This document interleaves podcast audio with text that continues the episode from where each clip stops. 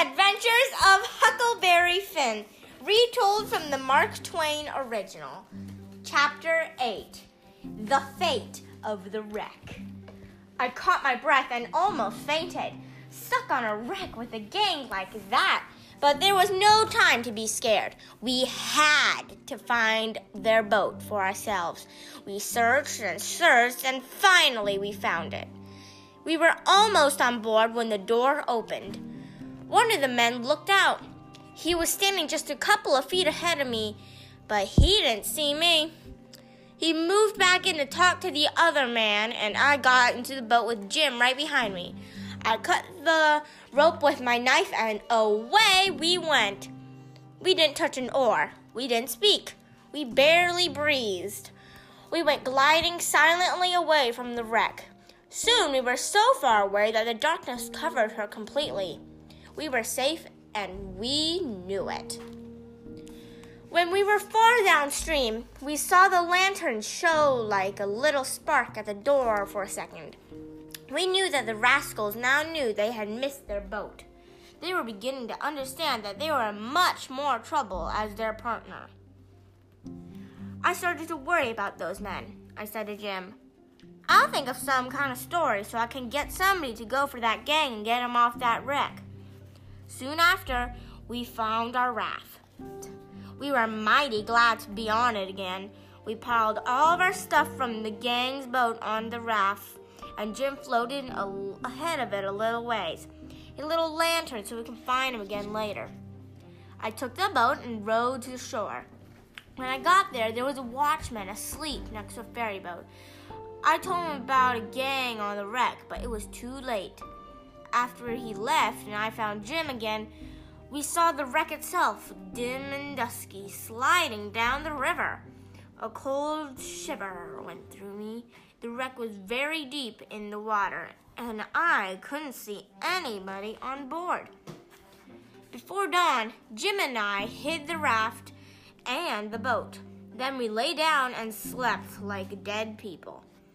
When we got up, we went through the stuff the gang had stolen. We found a lot of clothes, books, and other things. We had never been so rich in our lives. We spent the afternoon talking, and I read from the books. I told Jim about what had happened inside the wreck and said these things were adventures. He said he didn't want any more of those. I read to him about kings and dukes and earls.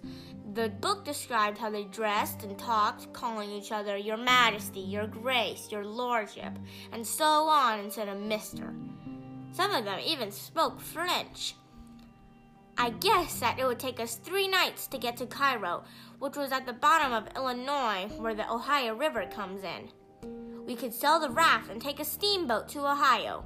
From there, we could get to the Free States where we would be out of trouble. Jim missed his children terribly and talked about getting someone to fetch them for him once he was in the Free States. I knew there would be big trouble for each of us if we were caught before we could get there. Jim would be punished for running away, and I could get in trouble for helping him. The second night, we got lost and separated in some fog. I was in the canoe, and Jim was on the other raft. It took us a long time to find each other again. When we did, we found that we had drifted right past Cairo. We had no choice but to take the canoe back. We slept all day among the cottonwood thicket so we could paddle back at night. When we went back to the raft after dark, the canoe was gone. We'd had a lot of bad luck by then and were mighty upset by it. We didn't say a word for a good while. There wasn't anything to say. We decided to go along down the river on the raft until we found a chance to buy a canoe. Then we would try paddle back. We didn't want to borrow one the way Pap would, or that might set people after us. So we shoved out after dark on the raft. Then more bad luck hit us. The night got gray and thick, which is the next meanest thing to fog. You can't tell the shape of the river and you can't see far at all. It got very late and still. Just then, along came a steamboat up the river. We lit the lantern and judged that she would see it. We could hear her pounding along, but we didn't hear or see her until she was close. She aimed right for us. They often do that and try to see how close they can come without touching. Then the pilot sticks his head out the out and laughs and thinks he's mighty smart. Well, here she comes, and she didn't seem to be veering off a bit. She was big one and coming in a hurry too, looking like a black cloud with rows of glowworms around it. There was a yell at us, a jingling of bells to stop the engine, and a lot of cursing and whistling of steam. As Jim went overboard on one side and I fell off the other, she came smashing right through the raft. I dived and aimed to find the bottom too. The 30 foot wheel had to pass over me, and I wanted to have plenty of room. I could always stay underwater for a minute. This time, I reckon I stayed under a minute and a half. Then I bounced for the top in a hurry, for I was nearly busting. I popped out to my armpits, blew the water on my nose, and puffed a bit.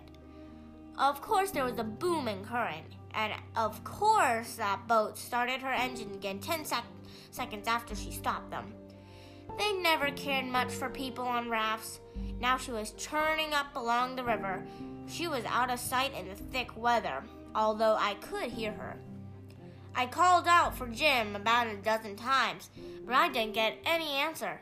Finally, I grabbed a plank that touched me while I was treading water and struck out for shore, shoving it ahead of me. It took a long time, but I finally made a safe landing. I couldn't see far and went poking along the rough ground for a long time. Then I found a big old fashioned log house. I was going to pass it by, but a lot of dogs jumped out and started howling and barking at me. After about a minute, somebody yelled out of the window and asked for my name. George Jackson, sir, I said. I'm only a boy. Look here, if you're telling the truth, you needn't be afraid. Nobody will hurt you, but don't try to budge. Stand right where you are. Go get Bob and Tom, some of you. Is there anybody with you, George Jackson? No, sir, nobody. Now, George Jackson, do you know the Shepherdsons? No, sir, never heard of them. Well, that may be so, maybe not. Step forward, George Jackson, and don't mind. Don't you hurry. Come mighty slow. Push the door open yourself. Just squeeze in, do you hear? I didn't hurry. I couldn't tell if I'd wanted to. I heard them unlocking and unbarring and unbolting the door. I pushed it a little and looked inside. The candle was on the floor. They were all there, standing, looking at me. I looked back at them. There were three men staring at me. Made me wince, I tell you. The oldest of them was gray and about 60. The other two were 30 or older. All of them were fine and handsome. Besides them were a sweet old gray headed lady. Behind her were two young women. The old gentleman locked, barred, and bolted the door as soon as we came in. He told the young men to come in. He took one good look at me and said, Why, he ain't a Shepherdson. No, there ain't any Shepherdson about him. Then the old man said he hoped I wouldn't mind being searched for weapons. He didn't mean any harm by it. It was only to make sure. He told me to make myself easy and at home. He said I could tell him all about myself, but the old lady said, Why, bless you, Sal. The poor thing's as wet as can be. Don't you reckon he's hungry? True for you, Rachel. I forgot. So the old lady said, Betsy, get him something to eat as quick as you can, poor thing. Buck, go upstairs and find some clothes to give him. Buck looked about as old as me, 13 or 14 or along there, though he was a little bigger than me. I made up a story and told them I had fallen off a steamboat and that I was an orphan. They said I could have a home there as long as I wanted it. Then it was almost daylight and everybody went to bed. When I woke up in the morning, drat it all, I had forgotten what I told them what my name was. I lay there for an hour trying to think when Buck woke me up and asked if I can spell. I bet you can't spell my name, I said. G E O R G E J A X O N. There now, he said. Well, I said, you did it, but I didn't think you could.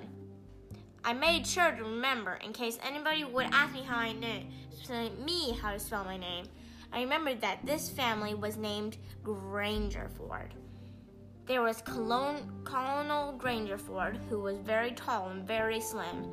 He had the blackest kind of eyes, sunk so deep back that they seemed to be looking out of the caverns at you. His hair was black and straight and hung to his shoulders. He carried a wooden cane with a silver head to it. He was as kind as could be. You could feel that. Sometimes he smiled, and it was good to see. But when he looked angry, you wanted to climb a tree first and find out what was the matter afterward. He didn't ever have to tell anybody to mind their manners. Everybody was always good mannered around him.